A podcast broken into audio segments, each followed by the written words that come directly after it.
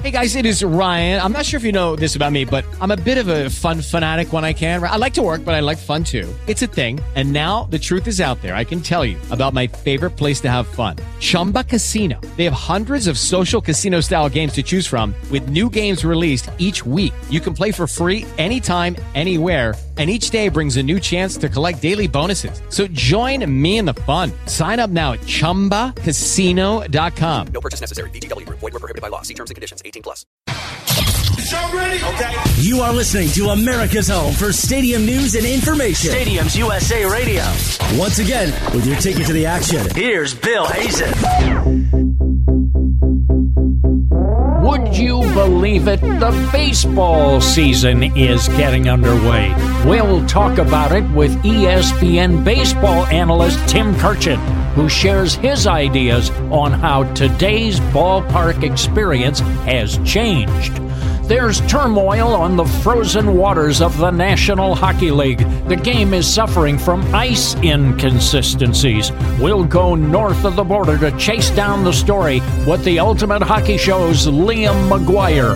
This is the time of year when basketball fans assemble at Assembly Hall, Indiana University's one of a kind basketball arena. It's been renovated, if not fully fixed. We'll look at what's new with IU beat writer Terry Hutchens. And Jeff Schmidt sits in for Mark Madoran. Jeff reports the city of San Diego may have found a stadium sugar daddy, but the timing is off. But first, the Stadiums Beat with Jeff Schmidt. Jeff? Well, the head of the organization overseeing operations of the Minnesota Vikings U.S. Bank Stadium has abruptly resigned. Minnesota Sports Facilities Chair Michelle Kelm Helgen stepped down after being pressured by legislators after she disclosed that she hosted friends and family in luxury suites at the new stadium.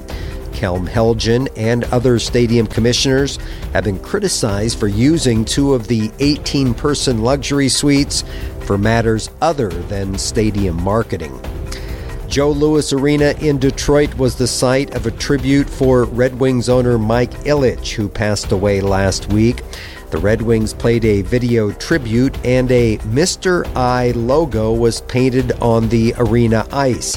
Under Ilitch's leadership, the Red Wings won four Stanley Cups and made the playoffs for 25 straight years, a streak that continues.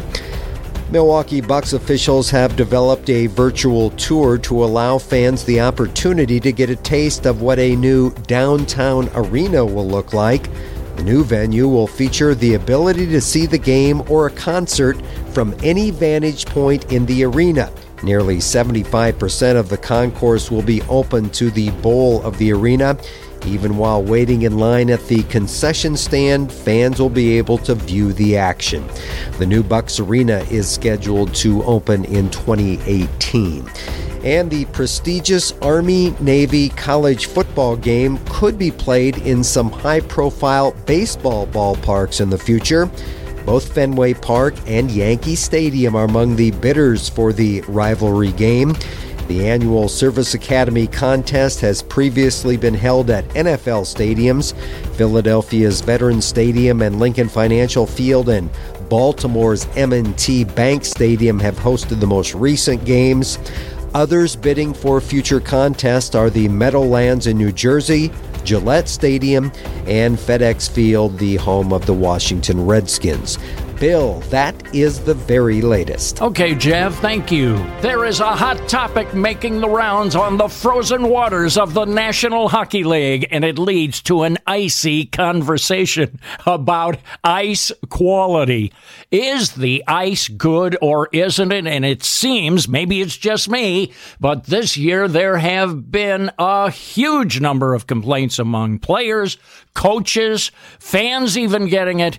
What about the quality of the ice in the league? Well, we're going to go to the go to guy who's going to tell us all about it. Liam Maguire, we've had him on as a guest before, and he does the Ultimate Hockey Show in Ottawa. And we don't just want to go part of the way, we want to go the ultimate way. So, Liam, as always, we're reaching out to you. And uh, just uh, what to make of all of this. How serious is the problem? Well, I think you hit the nail on the head right off the top. It's it does appear to be more of an epidemic than ever before, and I have to think that the Barclays Center being probably at the forefront of where optically we have seen so many issues. It does appear watching the games uh, conditions where I know I'm looking at the games and I'm going, for God's sake, if they froze the puck tonight, I mean, it's bouncing around like a rubber ball, and looking at it wondering what the heck is going on. And I think the Barclays Arena, given that it wasn't even built for hockey, and all of the consternation and and absolute confusion that seems to be on that on a go forward, we've kind of gotten used to over the years to understand that Madison Square Garden in New York is a 365 venue that is used exclusively for events not related only to hockey. And because of that, the arena and the ice surface at times not always the best. But now we're seeing it in some cases, uh, parts of, uh, for example, Canada, where you're just not expecting to see that. And, you know, these old rinks that ran with the brine and the ammonia and the piping systems mm-hmm. and everything else for decades, seemingly with pretty good ice, now have built these new, what we largely call white elephants, but are absolutely spectacular buildings.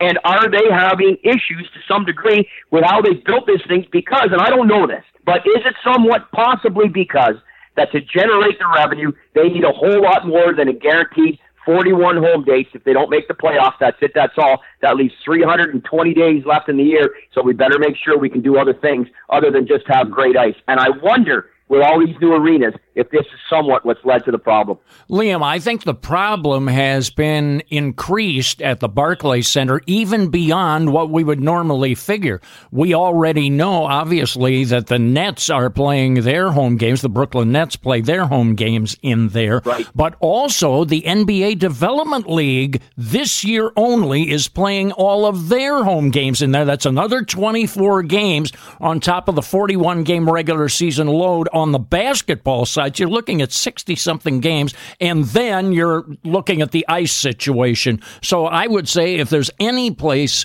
where the problem is really focused, the Barclays Center is it. I, I totally agree. And I was in the Wells Fargo Arena in Philadelphia three weeks ago. I worked the Flyers' 50th anniversary uh, weekend, which was absolutely spectacular. And I flew in Friday. I went over to the arena to go through some logistics. And of course, they're, they're setting up for the 76ers game that night, and they're throwing the boards down on the ice, right? I mean, this is something we all know how it goes and, and, and everything like that. Mm-hmm. And I understand, look, the boards come up, and they do this in record time. They have to. It's the transformations that have to happen today to accommodate pro sports. I get that, okay? I fully get that. But you know, I'm an old rink hand myself. I, I'm a I'm a former Zamboni driver. I worked in an arena in a small town. But I understand when ice goes in and goes out the process. I understand what you do when you want to leave the ice in and put boards down for a function. I can tell you straight up, and this is decades ago. So imagine now that when you're taking off those boards, and even though you put the floods on and you get it cleaned up and you get it ready for hockey, you can't tell me it's got the same texture. If you're having guys skate on this, literally short number of hours later, it can't be the same. And I don't know where the line is. I think your show is very topical today and talking about it and wondering because if we're seeing it and fans are starting to mention it on social media and the players are complaining like never before, at what point does the league step in and say, hold on a second here, the cons are outweighing the pros? Liam, it is great to visit with you. You have a wonderful enthusiasm about you. I can see why everybody loves your show, the Ultimate Hockey Show in Ottawa, and you can get that on streaming as well. So you don't have to be just in the immediate area. Liam, thanks. Have a lot of fun. Uh, it's such my pleasure. Call anytime, please. Continued health and success, and thanks very much for having me on. Well, it is a pleasure indeed. Liam Maguire, our guest. Now, coming up, we talk with ESPN Baseball Tonight's Tim Kurkjian. We'll discuss some of the favorite parks throughout baseball, and that is next on SB Nation Radio.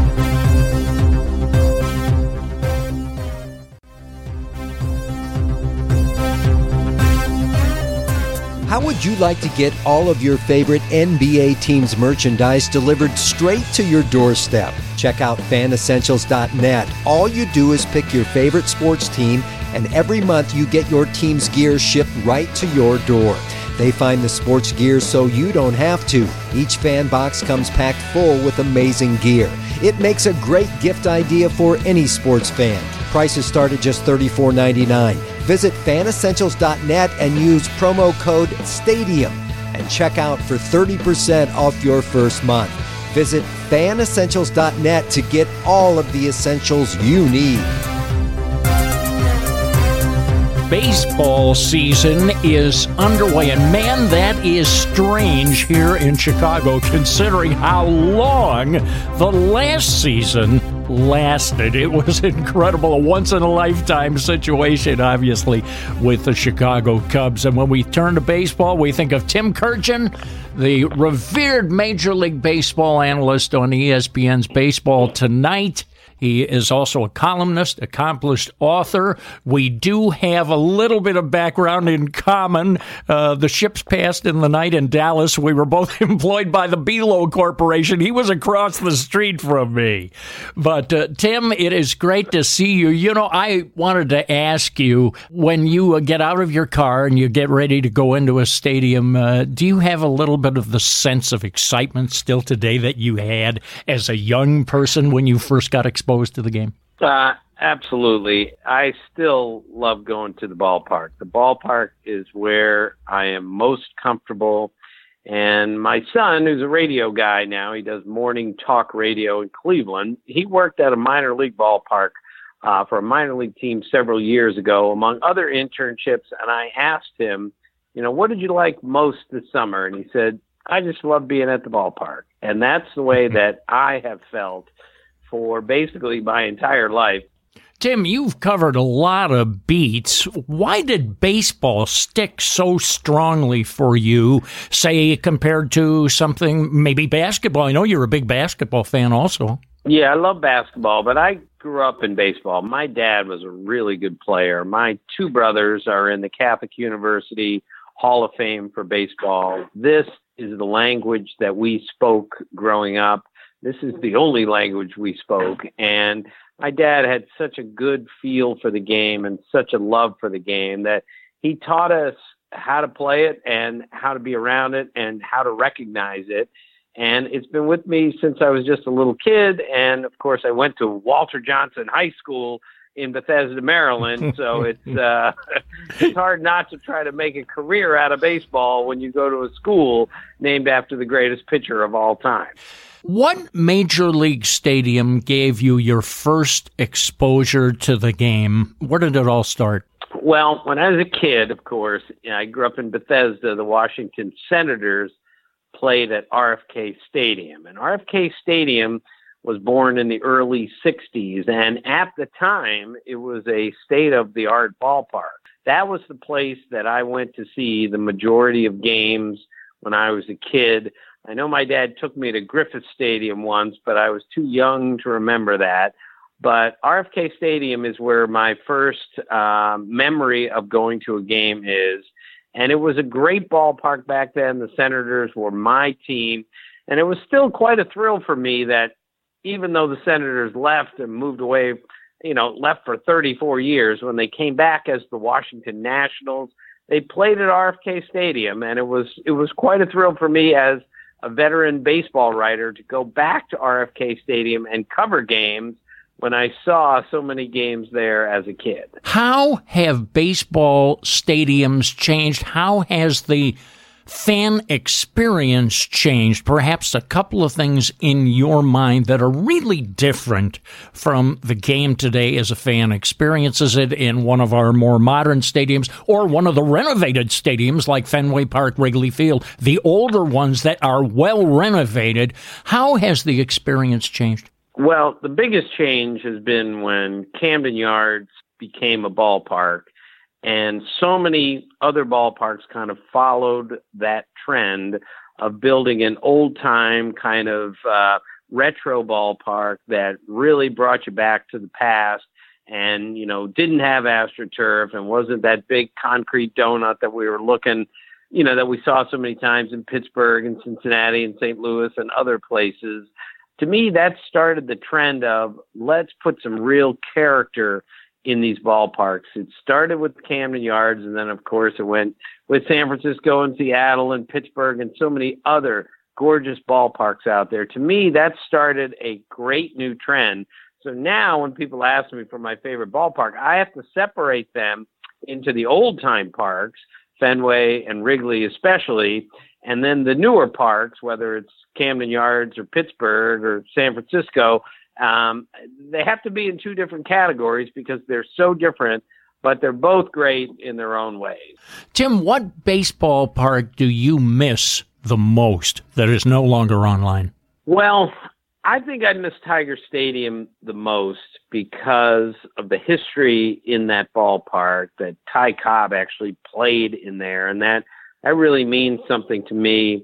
Um, I just love the location of it. I love that overhang in in right field. If you remember, you could you could stand under a fly ball in fair territory, thinking I'm going to catch this ball, and the upper deck kind of jutted out over the you know the field, and a, a catchable fly ball could land in the upper deck for a home run. And I actually experienced that. I actually got on the field once to see that how it actually worked at Tiger Stadium that's one of the stadiums that was taken down that I say, boy, I wish that had stayed a few more years. How is the game that fans go to the ballpark and watch? How is it fundamentally different, if in any way, from the game of our youth? Well, I think the game today is much more of an all or nothing game. If you look at the number of home runs that were hit in 2016, it was the second most home runs ever hit in a major league season.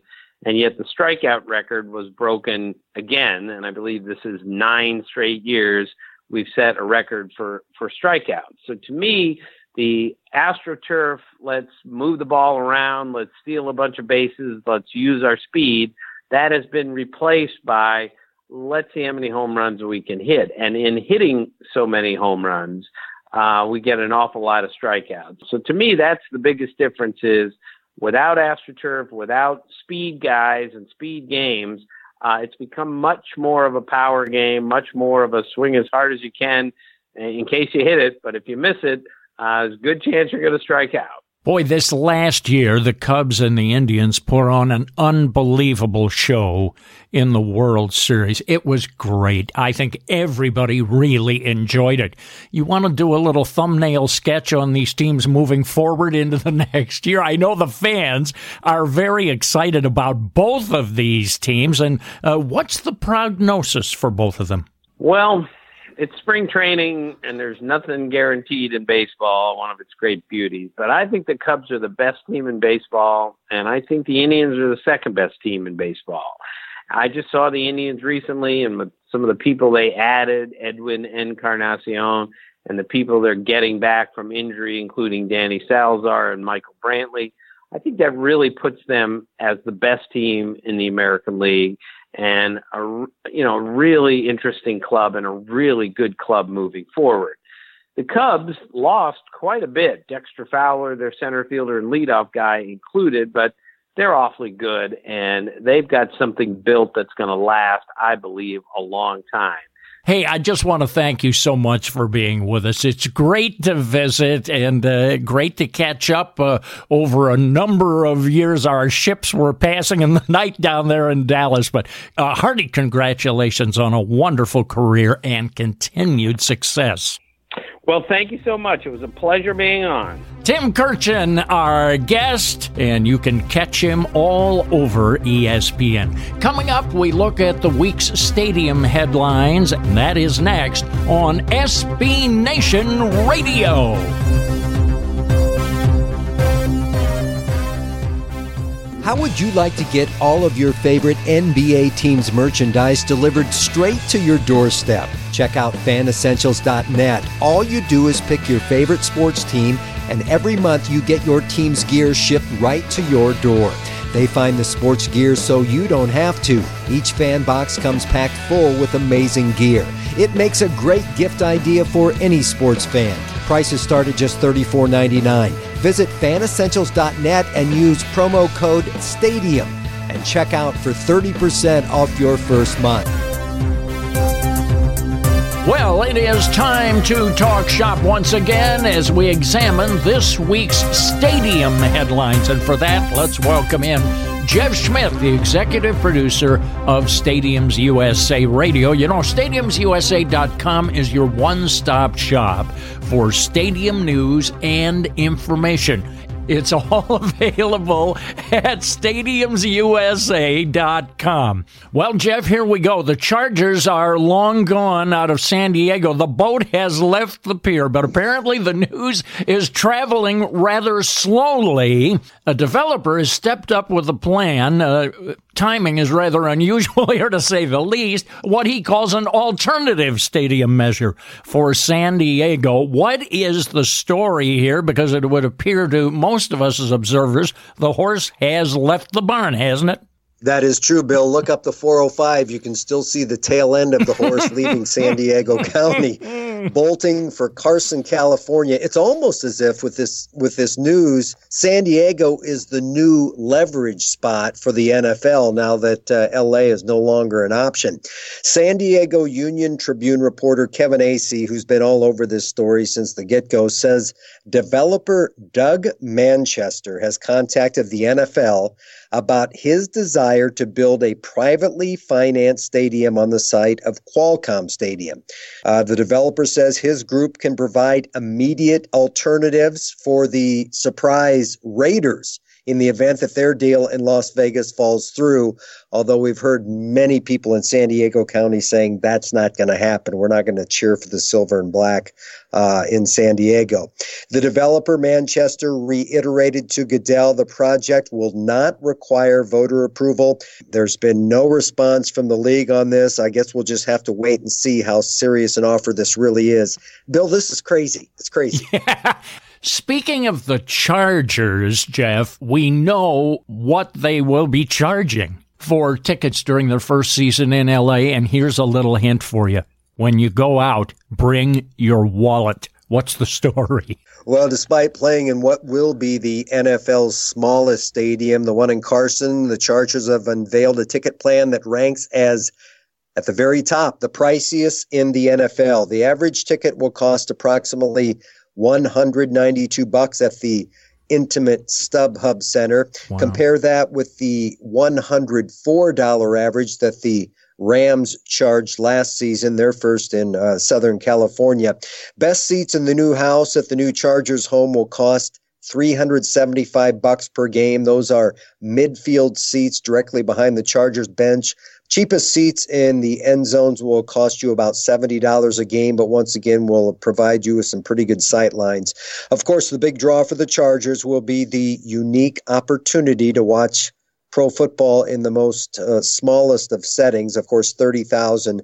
The Chargers are accepting $100 deposits for a spot on that season ticket wait list. And those deposits will also give fans priority status uh, when it comes to purchasing tickets at the new Inglewood Stadium of course, that is the venue they will uh, share with uh, Mr. Stan Kroenke. The Arizona Coyotes are skating along, Jeff. They are looking for a sugar daddy, and perhaps they have found one here in the Arizona legislature. You can't do better than that. That's some real money there. The Arizona legislature is sponsoring a bill to help fund a new venue. Where did this come from? Once again, another crazy story coming out of Phoenix. The team could receive 225 million in financing for a new venue, either in downtown Phoenix or the East Valley. Senator Bob Worsley, he's a Republican from Mesa, sponsored and pushed through the bill. The Coyotes are not happy at their current Gila River Arena. The bill would allow the creation of community engagement districts. I, these sound like uh, basically taxes that will be shared, generated within these districts that would pay bond debt mm-hmm. for new sports or entertainment facilities. There is some thought that the bill uh, could actually benefit the Suns and Diamondbacks, who we have heard in the past on this program. They're uh, dissatisfaction with their respective venues. So we'll just have to wait and see. The bill only passed out of a transportation and uh, technology committee.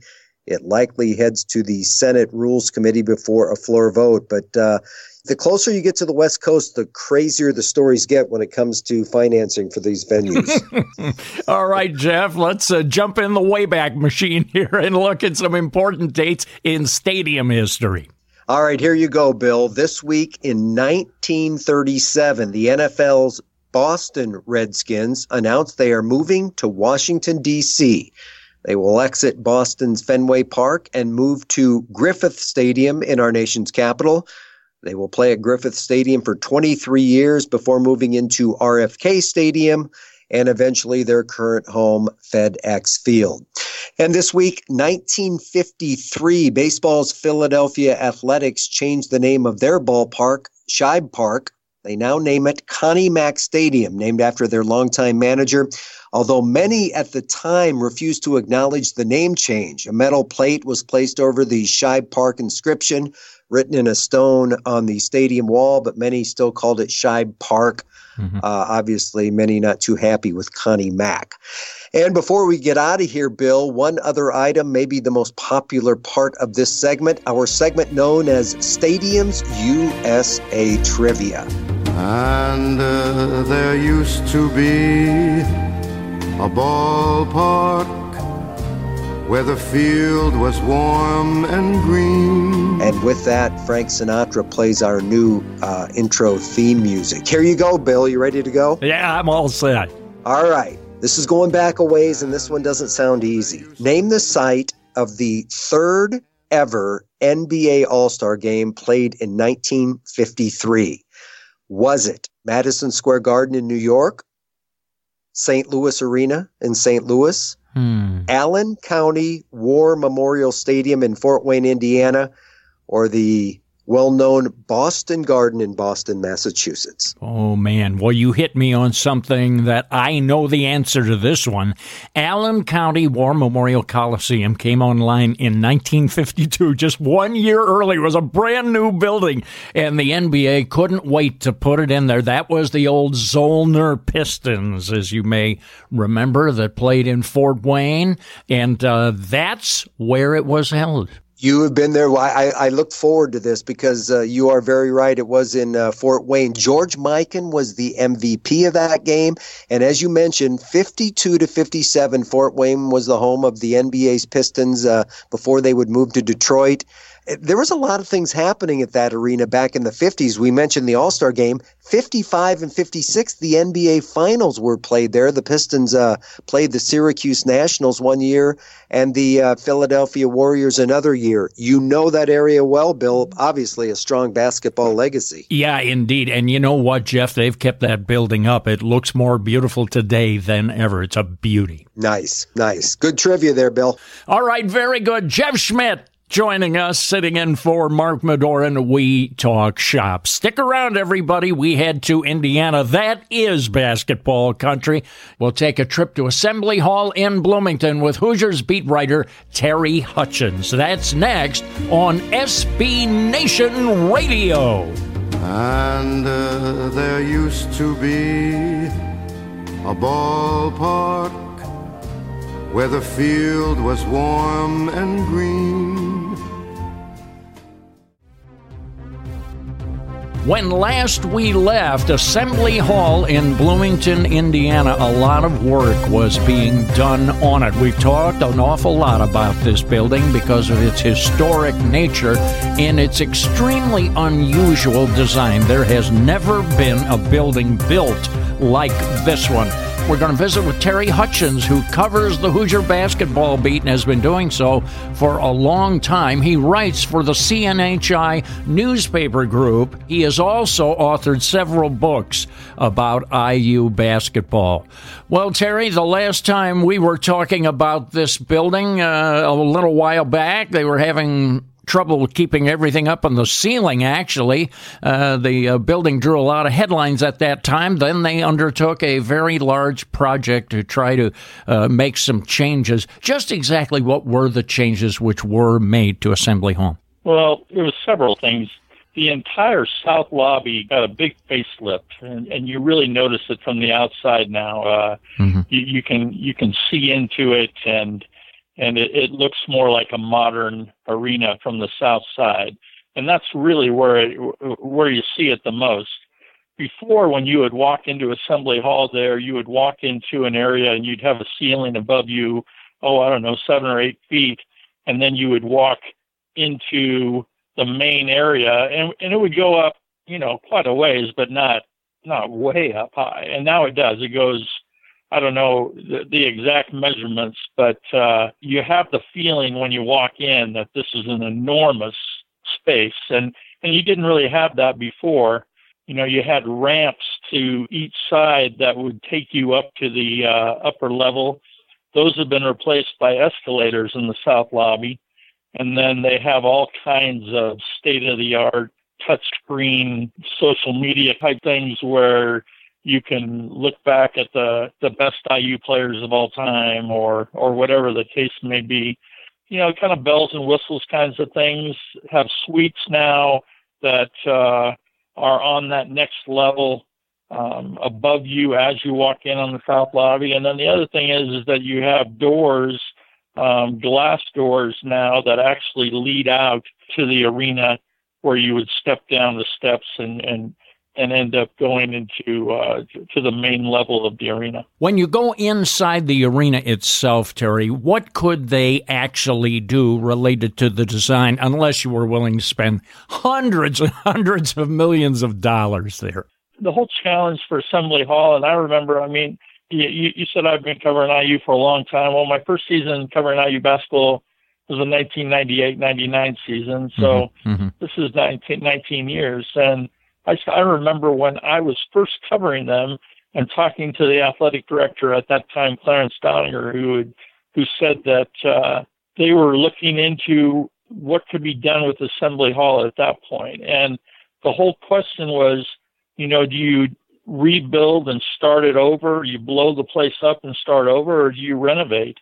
Um, because uh, it, it needed to be one or the other.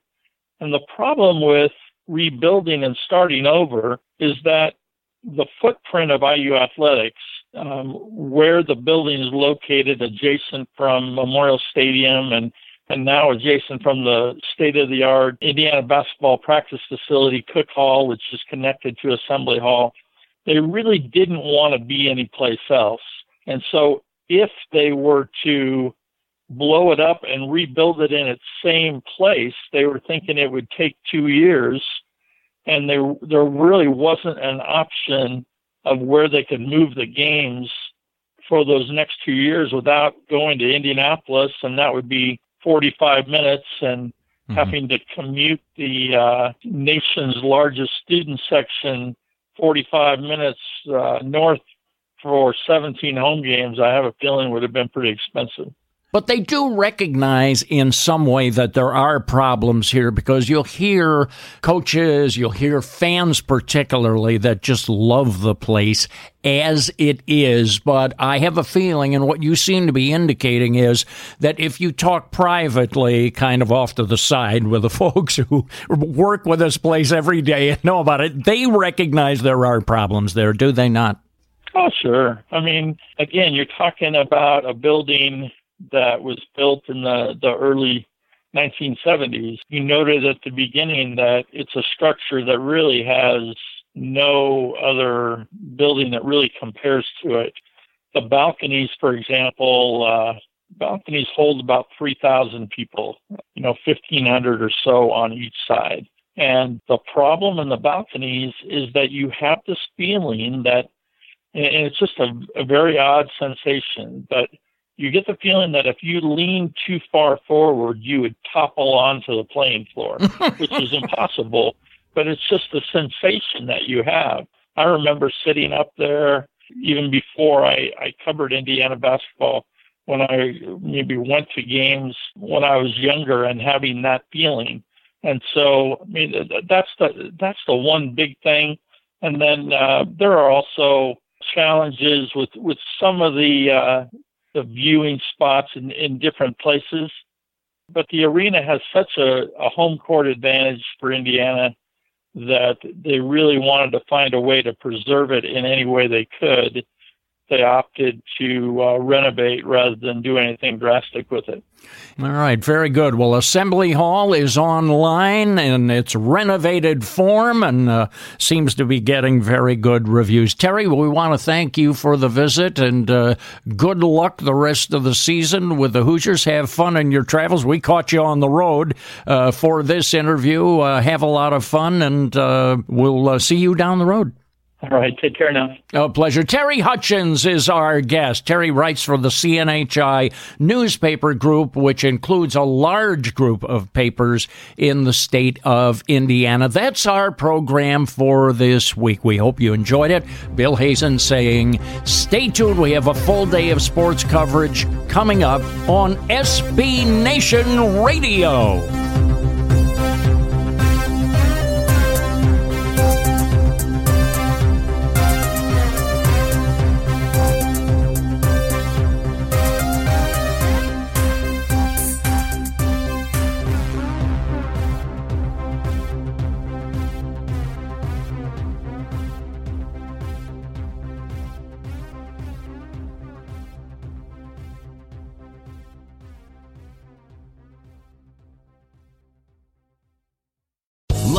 Casino asking people what's the weirdest place you've gotten lucky? Lucky? In line at the deli, I guess? Aha, in my dentist's office.